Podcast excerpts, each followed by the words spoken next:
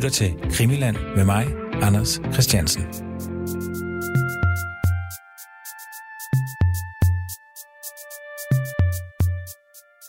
Jeg kan egentlig godt være enig i, at det er Ø, der er skadet våben, for det gør han god til.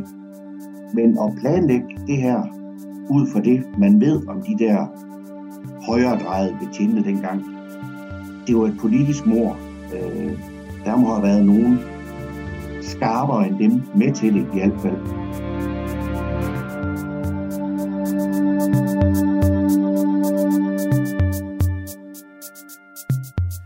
Hvorfor skulle den svenske statsminister Olof Palme myrdes i 1986? Det spørgsmål har jeg forsøgt at besvare i den her følgetong, hvor jeg også undersøger mulighederne for at lave mordet om til en fiktions-tv-serie. Og langt om længe, endelig, endelig, endelig, så kommer CIA på banen. Amerikanerne.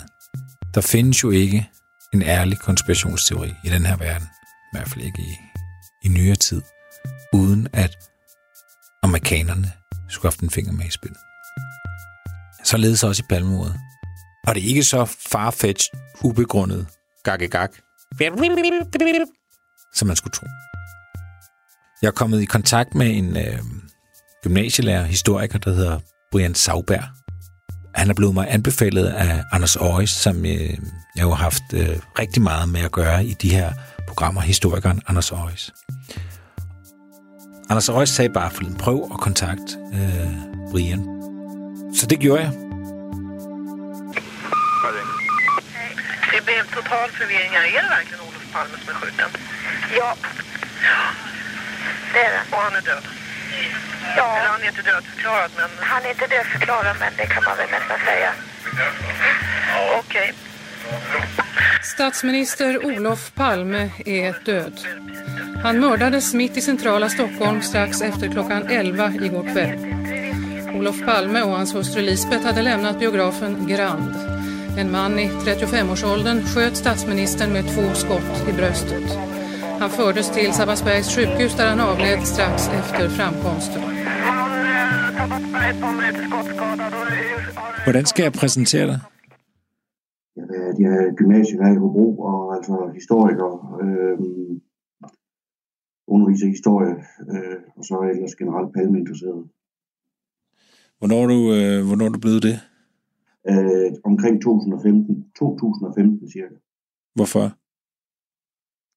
Jeg beskæftiger mig med øh, svensk historie, og øh, så kommer man jo, eller moderne svensk historie, det vil sige de sidste øh, 70 år, og så faldt jeg så over mor, og så blev jeg optaget af det.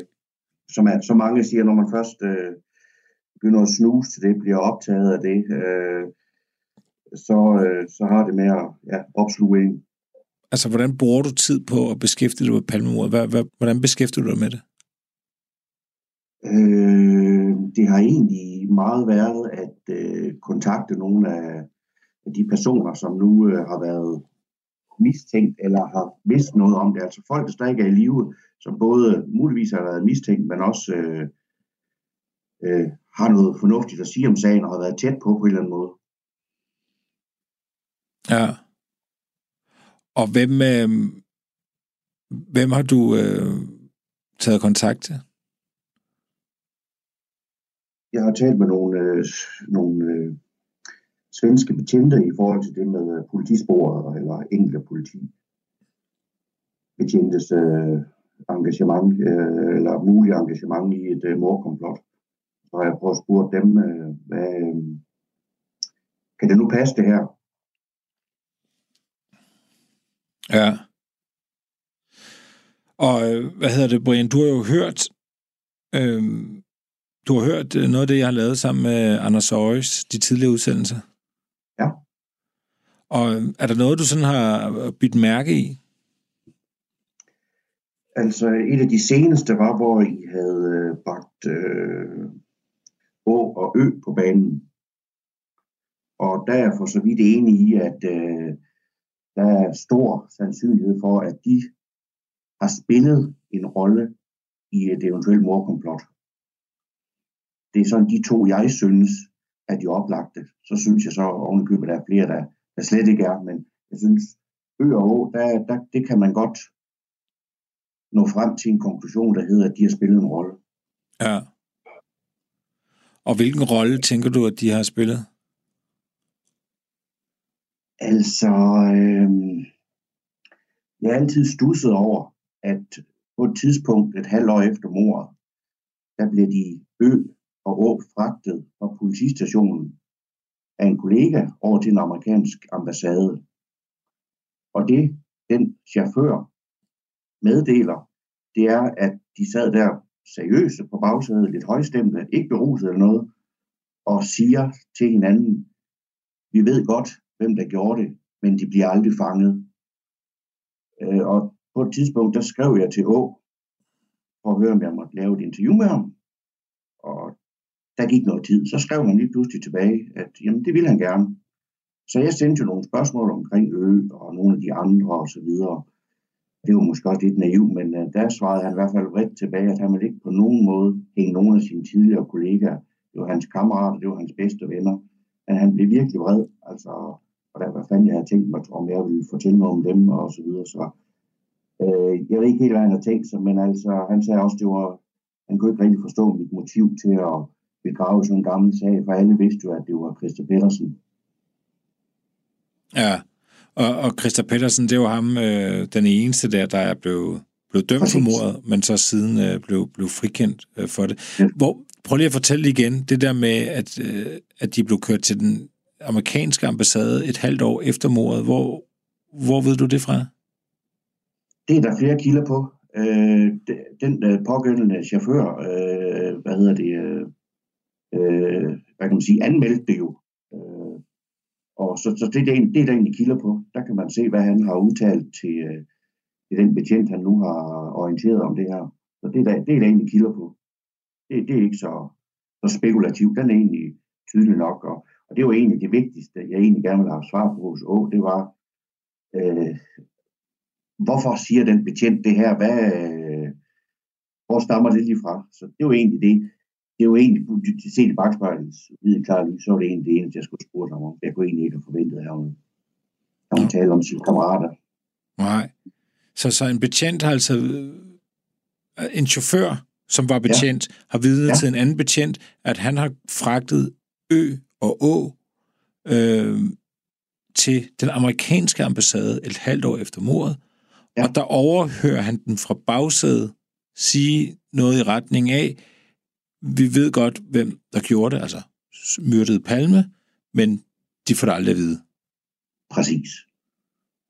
Præcis. De finder aldrig ud af det. Den, den synes jeg godt nok, altså den, den har fyldt meget af mit hoved gennem flere år. Og hvem er, hvem er de? Altså, hvem er det, de siger, der aldrig finder ud af det? altså, det er jo det store spørgsmål. Altså, det, de må jo så være dem, som efterforsker, altså Palmegruppen, men altså det, det var, altså, nu husker jeg det ikke overret, men det var altså, men øh, man, man, finder ud, man finder aldrig ud af, hvem det var. Øh, altså, så det er sådan set det, der er essensen, at øh, vi ved, hvem der gjorde det, men man finder aldrig ud af, øh, det bliver aldrig opklaret. Men hvorfor skulle de hen til den amerikanske ambassade?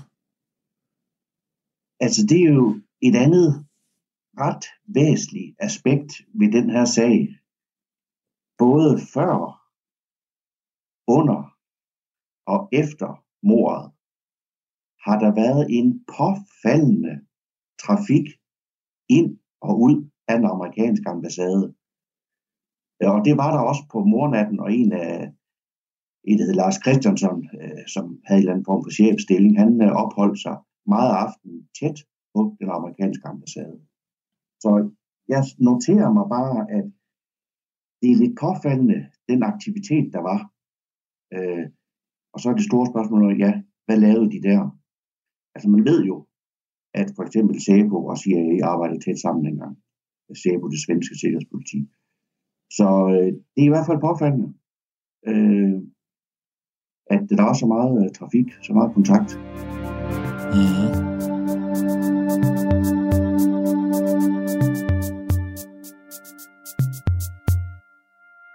Jeg sidder faktisk med det notat, som Brian Sauberg han, han taler om her. Det er et, øh, et notat, der refererer en telefonsamtale, som overanklager Ola Nielsen har haft med en betjent, der gerne vil være anonym. Og der står blandt andet i det her dokument, at betjenten seks måneder efter palmemordet har fået i opdrag i tjeneste at udføre en transport mellem polishuset og amerikanske ambassaden. Jeg snakker sådan lidt dansk-svensk. De, som transporteredes, var Åkerbrink og Østling, altså Å og Ø. Ifølge politimanden havde Åkerbrink og Østling sagt, at de vidste, hvem som myrdede Palme, samt sagt, at man aldrig vil finde morderen. Den er god nok.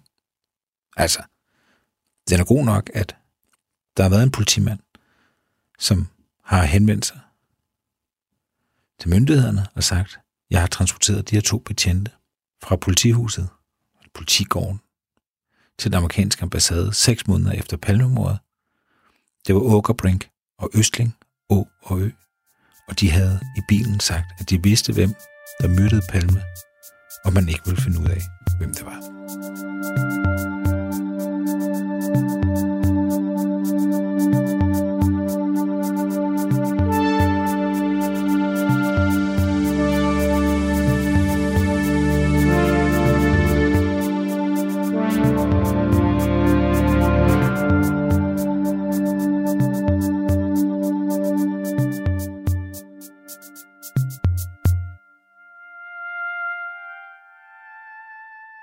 Lad mig prøve at høre lidt nærmere, hvad er det, du tror, der er foregået?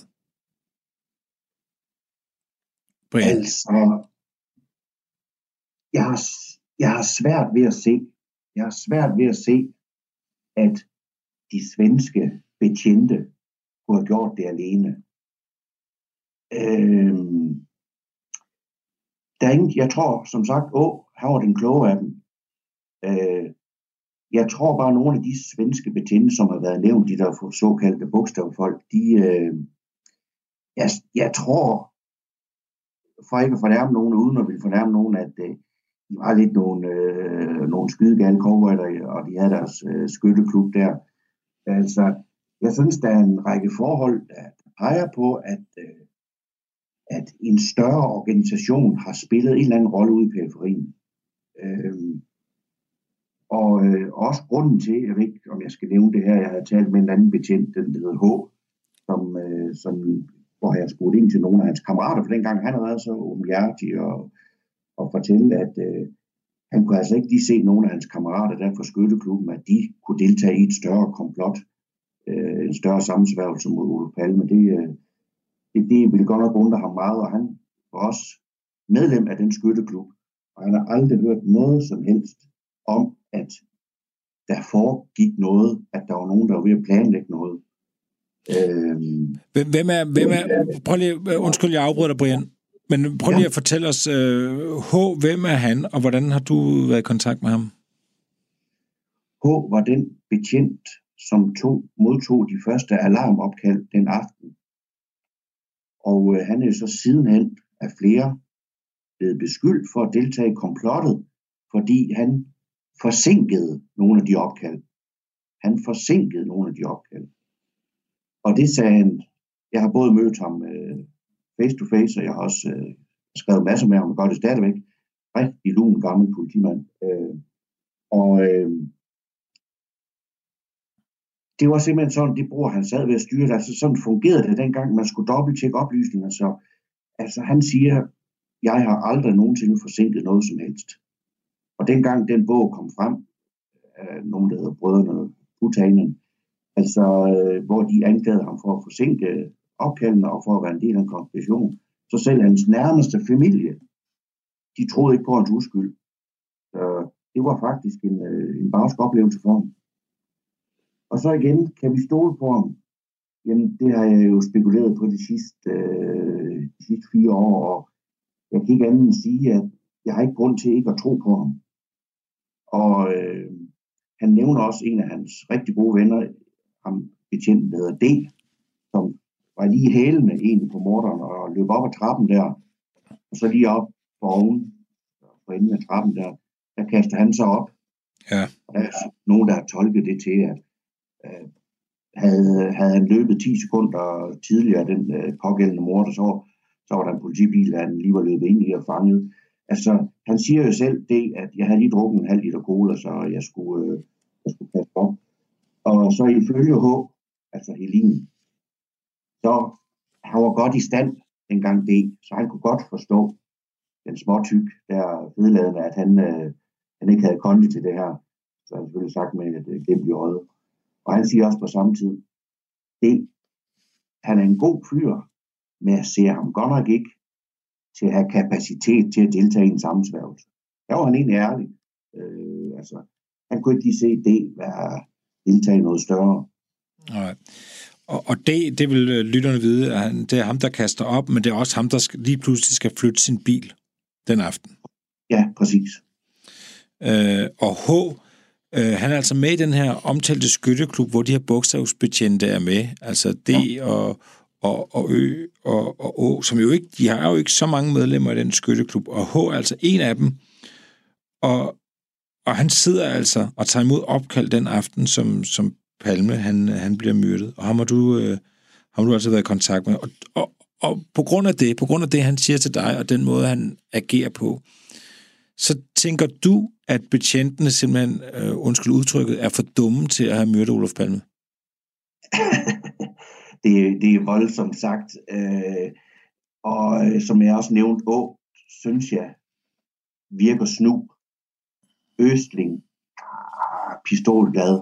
Men derfor, ja, så er der nogen, der, der har været med, så er de, så er de i periferien. Altså, jeg mener simpelthen ikke, det, det er dem, der står centralt. Jeg, jeg kan egentlig godt være enig i, at det er Ø, der har skadet våbnet, for det er han god til. Men at planlægge det her ud fra det, man ved om de der højredrejede betjente dengang, altså, det var et politisk mor. Altså, det tvivler jeg på, de i hvert fald kunne klare alene. Det ville undre mig. Med det, jeg har hørt om de betjente, at de var så skarpe, at de kunne lave sådan en operation selv. Øh, der må have været nogen skarpere end dem med til det i hvert fald. Mm. Lieutenant Colonel Oliver North is being called a renegade cowboy who broke the law by his critics, but to American conservatives, he's a leader who saved Grenada and El Salvador from communism and who was working to do the same thing in Nicaragua and possibly even Iran. He is um, respected by uh, the conservative movement because he put meat on the bones of rhetoric that Ronald Reagan has been saying for years. I know Ollie. I think he's a bona fide American hero. Might say, well, he's loyal to a fault. Så Brian, lad os da prøve at tale lidt om, hvad du så tror, altså hvem du tror, der i så fald kunne have stået bag mordet. Altså måske ikke have udført det, men som kunne have planlagt det. Hvis det ikke skulle være de her bogstavsbetjente, hvem skulle det så være? Og som sagt, det er jo kun spekulationer, men altså jeg har, mine spekulationer kommer jeg også igennem at have talt med nogle svenskere, som stadig er i live, og som var inde omkring, dybt inde i det politiske system dengang. Og de tre, jeg har talt med, øh, som var, de ved altså noget om det politiske system, de kan ikke se den her operation, uden man nævner en amerikansk forbindelse. Øh, og jeg synes faktisk, der er flere forhold, der peger på, at, øh, at der kunne være en amerikansk forbindelse. Jeg tror ikke, øh, hvis du nu inddrager CIA, der står ikke CIA på nogle dokumenter, så det, de skal nok øh, sørge for at ikke blive opdaget. Men nu har vi jo i også i programmet talt mig om, hvem kunne have gjort det, og hvordan er mordet gået til. Jeg har egentlig også, jeg synes, vi ved meget om gerningsstedet, men så synes jeg ikke, vi kommer så langt altså, mere, at, at hvorfor det Olof Palme myrdet det er sådan det, jeg har egentlig brugt den seneste tid på. Og der synes jeg, vi kommer simpelthen udenom, hvilken periode man befandt sig i, altså den kolde krig. Og det, jeg bruger meget af min tid som historiker på, det er at prøve at leve mig ind i tidsånden. Og hvis der var nogen, der havde gavn af, at Olof Palme øh, blev fjernet, så var det i hvert fald nogle af amerikanerne. Ja, hvorfor det? Øh, der foregik jo dengang en enorm våbenhandel. Og på et tidspunkt i efteråret 1985, der mødes Palme med nogle af de højtstående amerikanere. De lægger en plan foran ham på bordet og vil have Sverige til at være transitland. De vil have Sverige til at være transitland, det vil sige, hvis amerikanerne har nogle våben, de gerne vil levere til Iran, det er der en lov imod USA, det må man ikke, så vil man gerne bruge Sverige som transitland. Det afviser Palme. Det afviser Palme.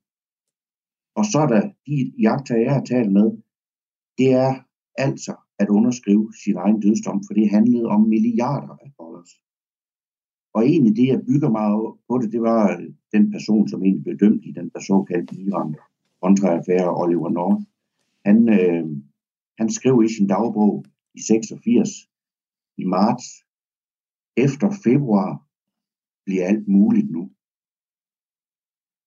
Den synes jeg er interessant, den, øh, det, det, øh, det, det udsagn fra hans dagbog. Efter februar bliver alt muligt. Og øh, mange har talt om, øh, jamen selvfølgelig var Olof Palme lojal over for Vesten. Selvfølgelig var han lojal over for Vesten. NATO vidste, hvor de havde.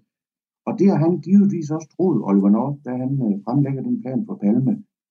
Men da han så finder ud af, at Palme ikke vil gå med til det her, så tror jeg, at Palme var i stor fare. Okay. Så øh, kold krig og så våbenhandel, altså den der våbenhandel, som nogen har beskæftiget sig med, den tror jeg spiller en større rolle end, end så meget andet.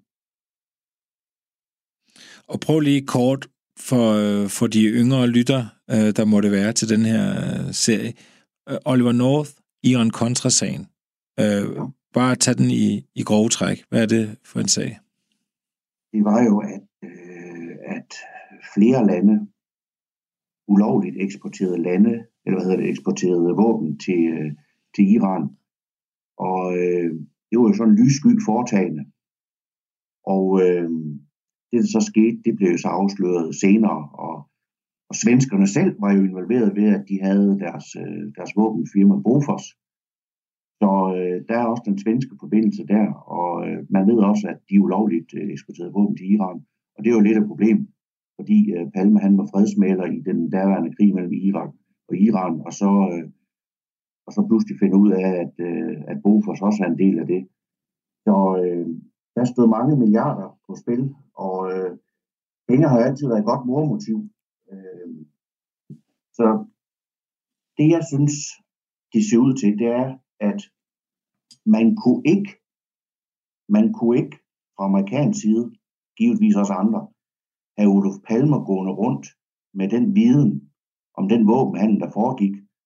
Også fordi noget tyder på, at han truede med at afsløre det. Han troede med at afsløre det. Så det synes jeg er det helt tydelige, klare mormotiv. Det var derfor, Olof Palme blev myrdet. Han ville afsløre den her enorme våbenhandel, der foregik på det tidspunkt. Og hvem var Oliver North?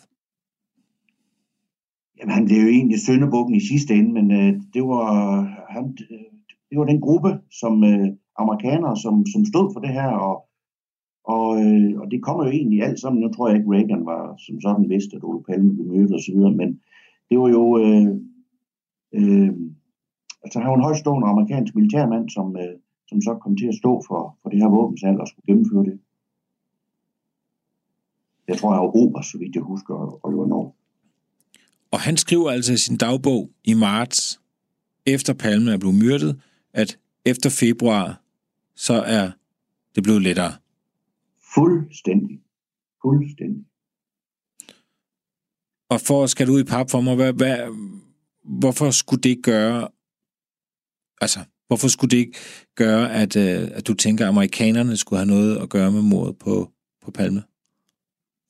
Altså, det ville jo, nu blev det også en skandale, men på det tidspunkt vidste man jo ikke, at det ville blive opdaget senere hen, men det ville jo være en monumental skandale, at der foregik den der ulovlige våbenhandel.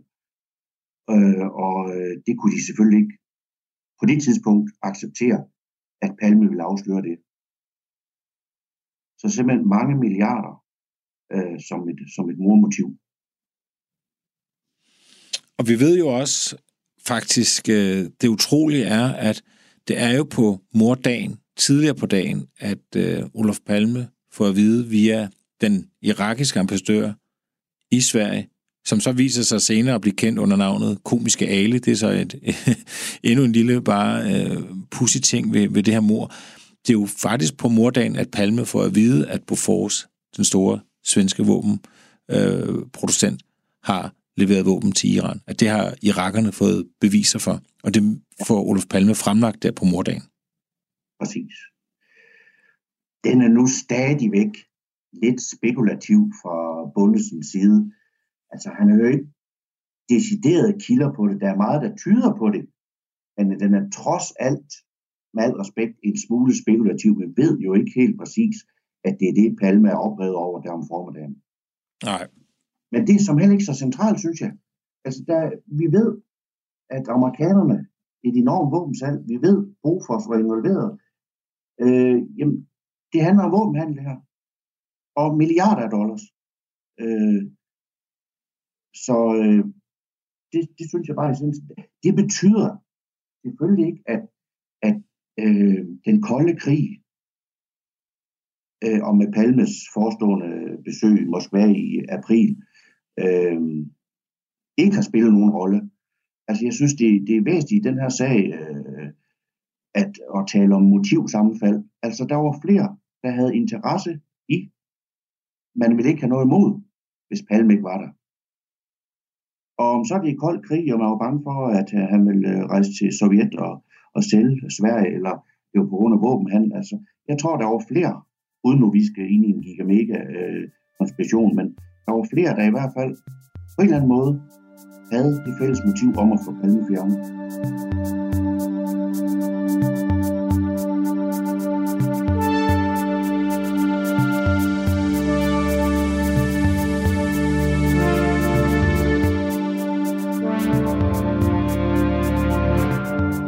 amerikanske spor, som jeg ser det nu, som jeg hører dig, det, det, der er to ting. Altså, der er selvfølgelig et motiv. Øh, så er det altså Ø og Ås tur til øh, den amerikanske ambassade et halvt år efter mordet, og det er et, en dagbogsnotits fra Oliver North. Korrekt. Og det man også ved, det har jeg for de svensker, jeg har talt med, de der gamle svensker, ikke betjentene, men det var jo, at øh, Palme vidste jo godt, havde nogle anelser om, at SEPO og CIA, de arbejdede meget sammen. Og han havde også en fornemmelse af, at når SEPO, de havde gjort sig en jagttagelse omkring, hvad der nu foregik rundt omkring i verden og så, så var det altså først, den først, de kontaktede, det var ikke Olof Palme, men det var Langley, altså CIA. Og øh, der er flere, der har peget på, at Palme faktisk øh, frygtede lidt sådan, hvad skal jeg kalde det, en dobbeltstat. Altså, tro mig, CIA og SAPO, de var, de var så tæt knyttet, og jeg tror simpelthen ikke på, også i forhold til før, at SAPO, og så, øh, de, de er jo, dem er mange, der mener, der var en kontakt eller to, der har spillet en rolle. Det er i hvert fald godt der, for de tips, der kom ind mod politibetjenten, de er forsvundet osv. Men jeg tror ikke SAPO, øh, undskyld mit franske, de turde slå en skid dengang, uden de har fået det godkendt af, af CIA. Og, øh, og CIA, øh, det er der også uenighed om. Det jeg bare er nået frem til i min studie, det er, at øh, CIA var i høj grad til stede i Sverige på det tidspunkt i 1986. Nogle mener jo også, at det der såkaldte Skandia-hus, at øh, der havde CIA hovedkvarter. Så øh, hvis man tror, at CIA slet ikke, de var, havde trukket sig ud, og det kan godt være, at de startede den der øh, gruppering der Stay Behind, men hvis man tror, at de har helt trukket sig ud i løbet af 50'erne og 60'erne, så mener jeg ikke, man har ret. Jeg mener i høj grad, der var amerikansk tilstedeværelse i Sverige på det der tidspunkt under den kolde krig. Jamen, prøv at forklare lidt øh, om det, eller prøv at, øh, altså, hvad, hvad, hvad har du af ting, der, der tyder på, at CIA var, eller amerikanerne var meget til stede i 86, da Palme blev mødt? Altså, som sagt igen, men bare for at gentage mig, de tre svensker, som i dag er 70, 75 og Den ene har været lidt inde omkring yderkanten af, af de hemmelige efterretningstjenester. En har været politiker på højt niveau, og, og så videre, at de har bare set, at CIA, det er deres jagttagelser, og det de selvfølgelig har talt med andre om, at de var meget aktive i Sverige. Selvfølgelig også for at sikre, han var jo, man skal huske nogle af de her amerikanere, der er i, i deres egen CIA og så videre, de er jo høje, de ser, de er paranoia, de ser farer overalt, og nogle af dem, af de ledende, jamen de, de så virkelig Palme som en livsfare, at øh, det med at have alliancefrihed i forhold til hverken at være med eller med Øst- eller Vestblokken, og det der med at have atomfri zone og så videre. Jamen altså, Reagan havde jo lagt ud sammen med Thatcher, vi skal simpelthen have lukket den her koldkrig. Vi skal have vundet den her krig. Og så er der Palme midt i det hele, der begynder på alt muligt illoyalt i forhold til NATO og, og USA. Jamen han stod simpelthen i vejen af min oplevelse for, at Reagan og company kunne lukke den kolde krig. Palme stod simpelthen i vejen.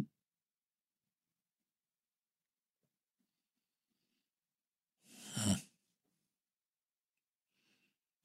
Og på selve mornatten, eller mordagen, hvad vi skal kalde det, hvad skulle deres rolle så have været? Ja.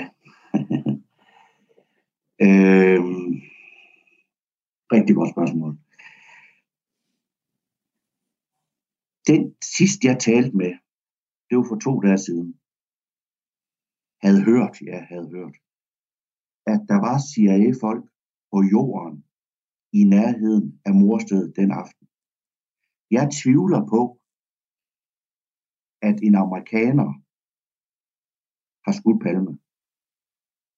De har været til stede til sydlandet, også omkring morstedet, de der agenter. Men jeg tvivler på, at de vil våge, som sagt, det er de fleste enige om, at øh, sikkert en skandale, hvis det, man fandt ud af, at øh, man kunne pege det tilbage til CIA. Men jeg vil bare sige, at de har været på jorden den aften. Det synes jeg, jeg har ret gode. Det har jeg for flere. Der var CIA-folk på jorden. Det beviser selvfølgelig ikke noget, men de var der. Og det kan man undre sig, hvad lavede de? Det, det, det kunne godt undre lidt. Og det er det, man samtidig kobler sammen med den der stay behind, stay behind bevægelse, der at, øh, at der var altså stærke amerikanere i 1986, selvom mange har sagt, at de trak sig ud for mange år siden. Det er ikke det, jeg har hørt i hvert fald. Mm. Hvor ved, du, hvor ved du fra, at der var CIA-folk på, på, på gaden øh, i Stockholm? Der er jeg har, ja, jeg har to kilder. Den ene er en, som på det tidspunkt, hvor det her foregik, var lidt i periferien af, af sikkerhedstjenester, militær og så videre. Og øh, han siger for eksempel, han er slet ikke, det tror jeg så, han overdriver jo, det var en ren CIA-operation det her. Det tror jeg simpelthen ikke på. Altså, øh, han, øh, han siger, CIA stolede simpelthen ikke nok på svenskerne. Og skal han så have lidt validitet, den person, så har vi jo øh, ubådssagen der tidligere nogle år før, hvor at øh, amerikanerne øh, havde jo øh, NATO-ubåde ind i svenske øh, farvande for ligesom at presse øh, Palme. Og øh, der ved man jo, jamen, I må gerne kigge med, I må også gerne komme med, men det er vores operation. Og hvis man kan koble det til det, med, at det der med, de stolede ikke på, på svenskerne. De stolede ikke på svenskerne.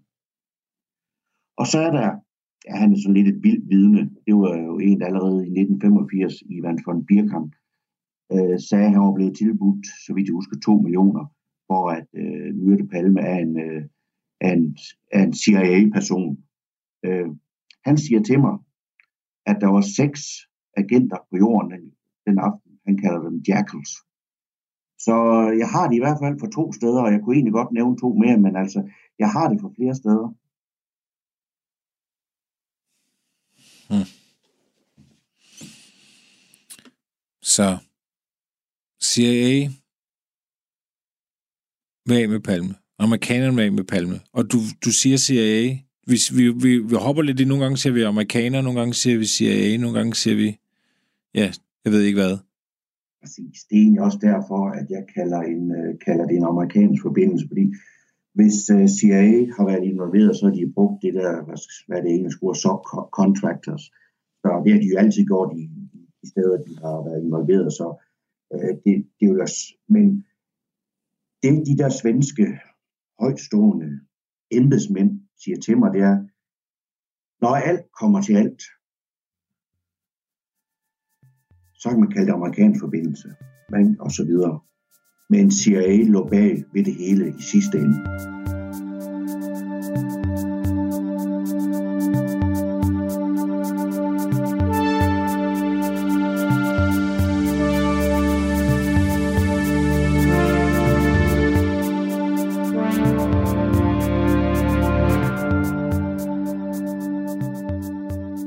I har sikkert også talt om ham, Craig Williamson. Det er i hvert fald ham, der har fået skylden, og det har også været i danske aviser de sidste år og så videre. Og ham har jeg også skrevet meget med.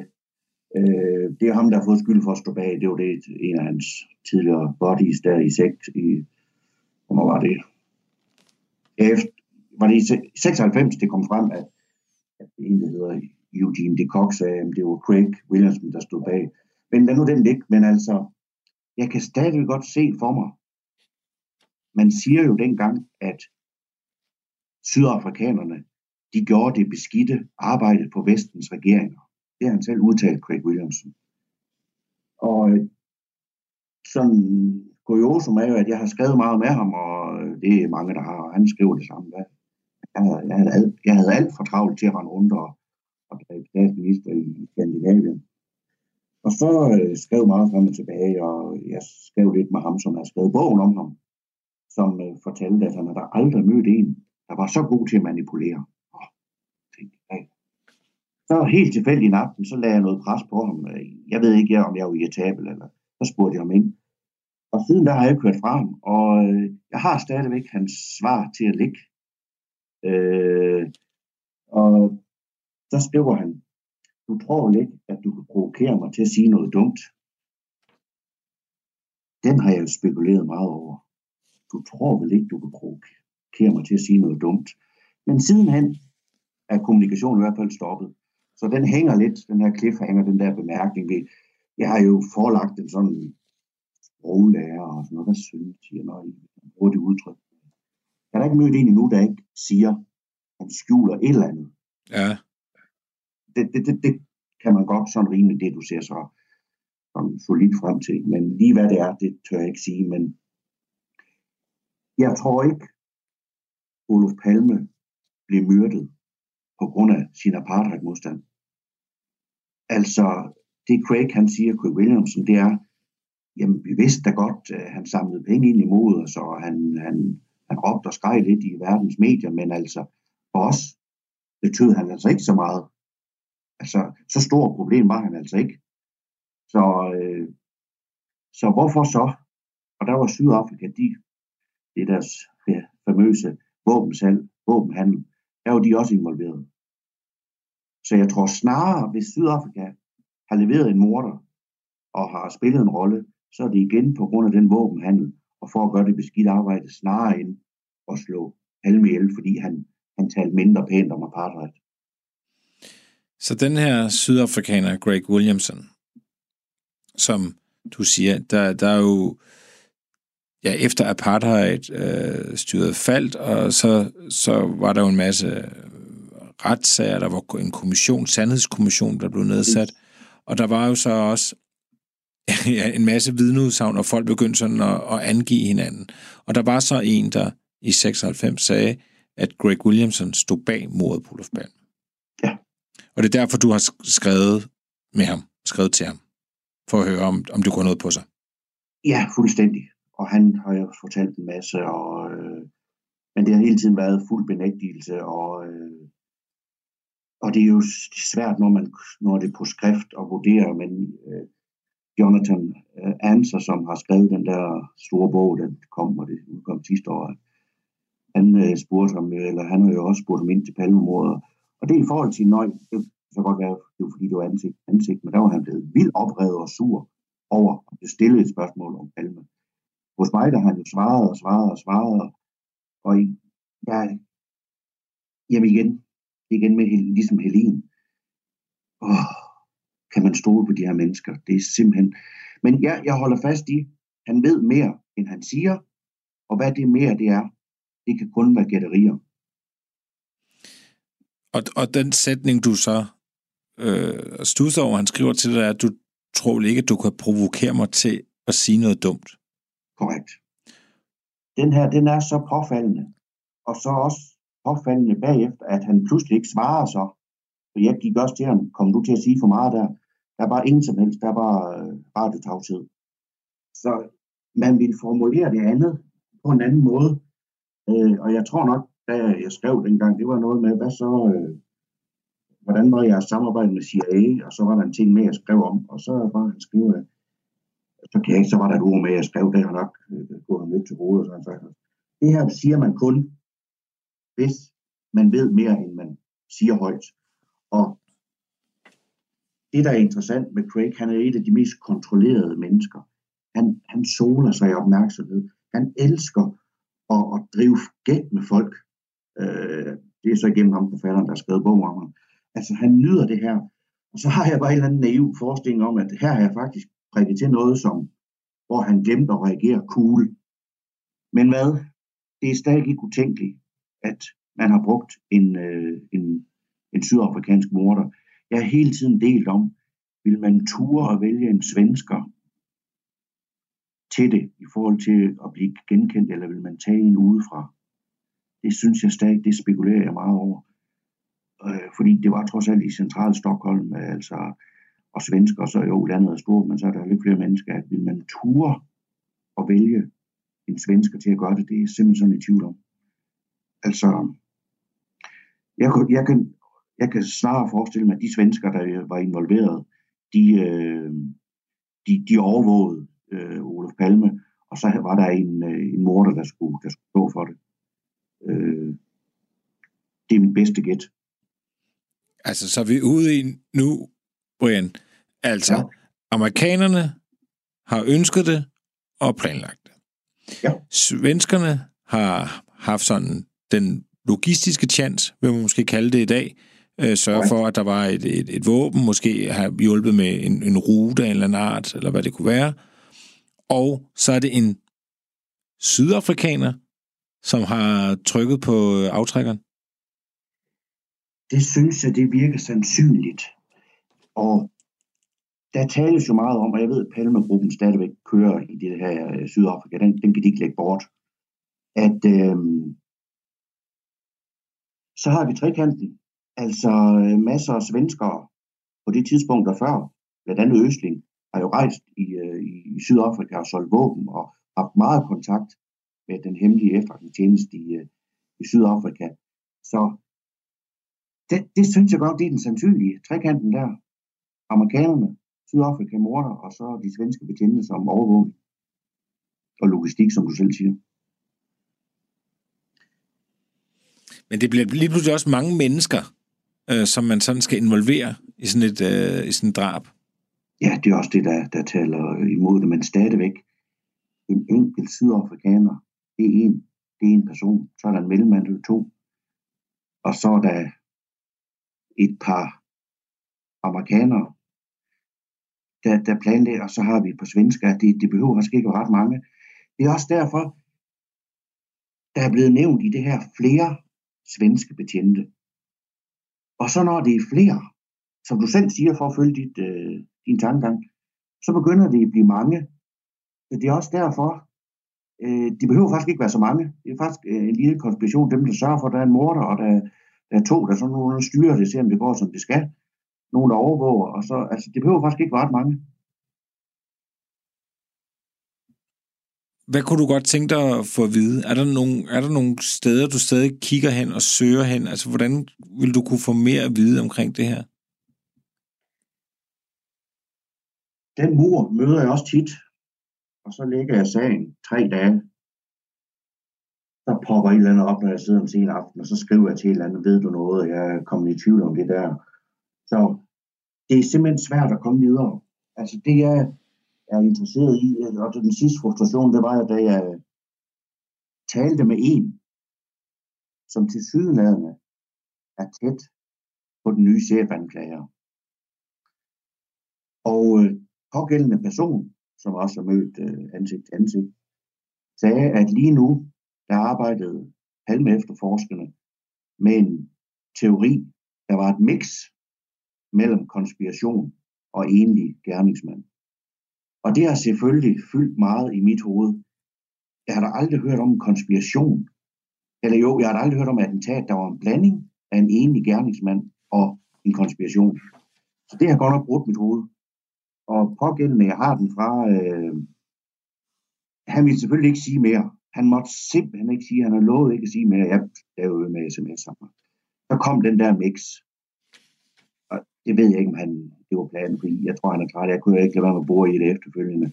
Men det holder han fast i, og ham stod jeg 100% på. Altså, det er et mix, men hvad vil et mix så sige? Altså, du har talt med en, som er, er, er forholdsvis tæt på den nye leder af, af Palme efterforskning, som jo også hedder Christa Petersen, bare med ja. K, og ikke at, for, ikke at forveksle med Christa Petersen, der, ja. som vi har talt om tidligere, som har været dømt og frikendt for mordet, men altså en anden Christa Petersen, øh, som nu leder øh, efterforskningen. Og ifølge din kilde, en blanding mellem et, en enlig ulv og en konspiration. Det lyder jo som en, en noget, det lyder som en dobbeltgardering af Guds nåde, altså. Ja, det er jo det. Og det, jamen jeg har sat mange scenarier op, men der har til syden været en operation den aften. Det, det er de fleste vist enige om, de der, alle de walkie-talkies der. Og der har været en gruppe, der overvågede ham og gerne ville tæt på Palme. Man skulle se, hvor tæt man kunne komme på ham. Altså, det kunne man også bruge fremadrettet. Nogle mener jo, at øh, det var slet ikke meningen, at han skulle mødes den her aften. Og så kan man jo sige, så er den måske egentlig ok, den her teori. Så er der så en, der tager sagen i egen hånd. Vi ved, der har været en eller anden form for operation øvelse. De fleste er enige om, at der var masser af overvågning den aften af Olof Palme.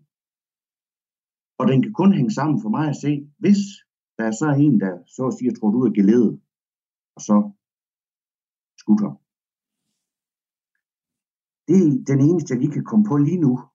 Fordi ellers så ser man det jo sjældent, at det er en kombination. Altså, det, men det, den synes jeg egentlig virker.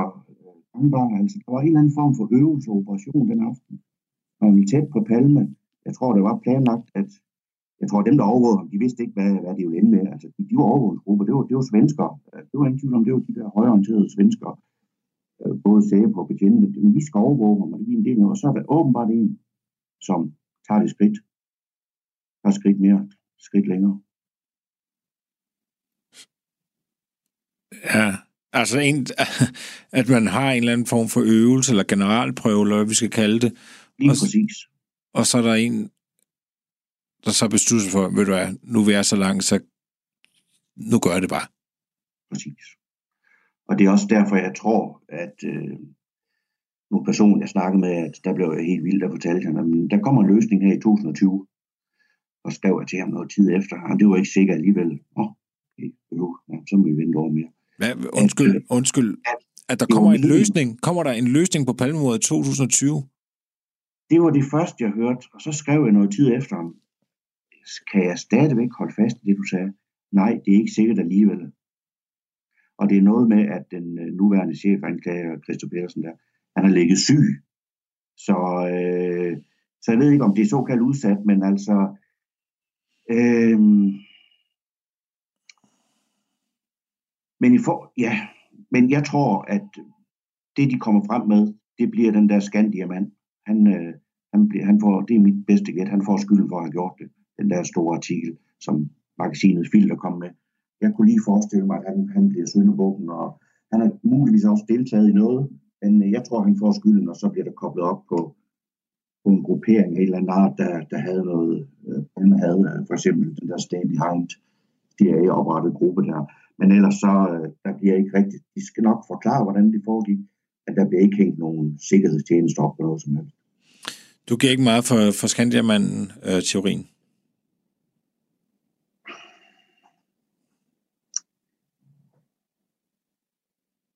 ikke at han var morderen, men det er stadig ikke påfaldende, der var han træet ud af døren to minutter før, at, øh, at han er til stede der. Og det er jo Scandia-huset, CIA hovedkvarter, øh, Stay Behind hovedkvarter, at, at øh, jeg synes, det, den er sgu lidt for tilfældig, at han lige pludselig træder ud der. Øh, så han, jeg er 99 sikker på, at han får en eller anden rolle, når at, øh, det kommer i den såkaldte løsning.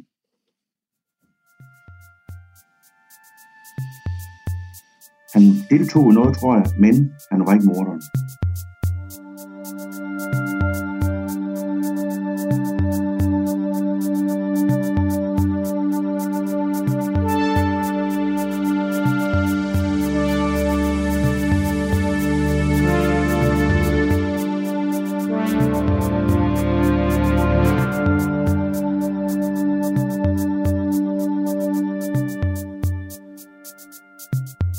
Altså historiker og gymnasielærer Brian Sauberg, jeg havde talt med her over Skype.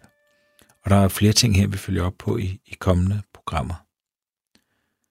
Blandt andet udsigten til, at, øh, at de svenske myndigheder frembringer en, en løsning. Og vi skal nok vende tilbage til ham, Skandiamanden igen. Vi har været inde på ham i et af de tidlige afsnit. Men øh, efter samtalen med, med Brian her, så tror jeg lige, vi giver Skandiamanden en, en tur til. Og så sker der jo også noget andet, fordi selvom man kunne glemme det, så handler det jo også om, at, at det her mor skal blive lavet til en tv-serie. Og der får jeg virkelig meget hjælp fra lyttere i øjeblikket, og det er jeg meget taknemmelig for. I må endelig blive ved med at kontakte mig, hvis I har nogle idéer. Både til, øh, til selve tv-serien, men også hvis I mener, I har nogle oplysninger om palmemordet, så må I endelig også give lyd fra jer. Øh, jeg træffes lettest på den mail, der hedder krimiland radio 4.dk. Krimiland snabelag, og så radio og et firtal.dk. Sidst var der en, der hed øh, Anders, der havde skrevet, og det er hverken mig eller Anders Øjes, der er simpelthen en, en tredje Anders i spil her, som havde den her idé, at øh, hovedpersonen i serien, det har jeg jo lagt mig fast på, det er en, øh, en, en ung kvindelig journalist, der begynder at grave i sagen. Altså, hun sidder i nutiden og graver i sagen. Han havde så den idé, at øh, hendes far øh, skulle have været politimand, som havde knækket nakken på øh, mor efterforskningen, og man så i løbet af serien finder ud af, at han har tilbageholdt oplysninger. Og det synes jeg egentlig var meget godt. Det kunne jeg godt lide. Og nu er der en, der hedder øh, Michael, som har brygget videre på den idé. Han skriver, jeg har hørt programmet. Du endte med hovedpersonens far, der har været betjent og efterforsket palmemordet. Idé. Han afsluttede efterforskning, og det gjorde han, fordi, viser det sig senere, at nogen troede med at slå hans datter ihjel, hvis han ikke stoppede. Nu har hovedpersonen, hans datter, genoptaget efterforskningen fra hvor han slap, og hun har, uden at hun i første omgang ved det, åbnet for en sag, der denne gang også kan koste hende livet. Han er blevet troet. De har sagt, nogen har sagt. Sikke en sød lille datter, du har fået dig der. Helt nyfødt.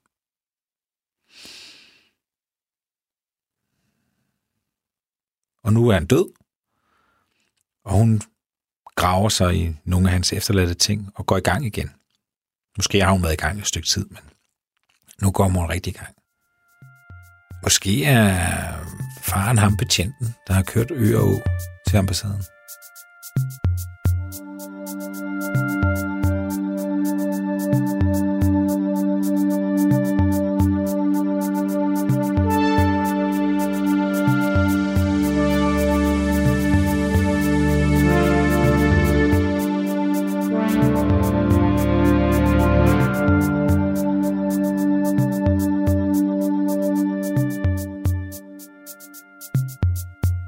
Programmet er produceret af Wingman Media for Radio 4.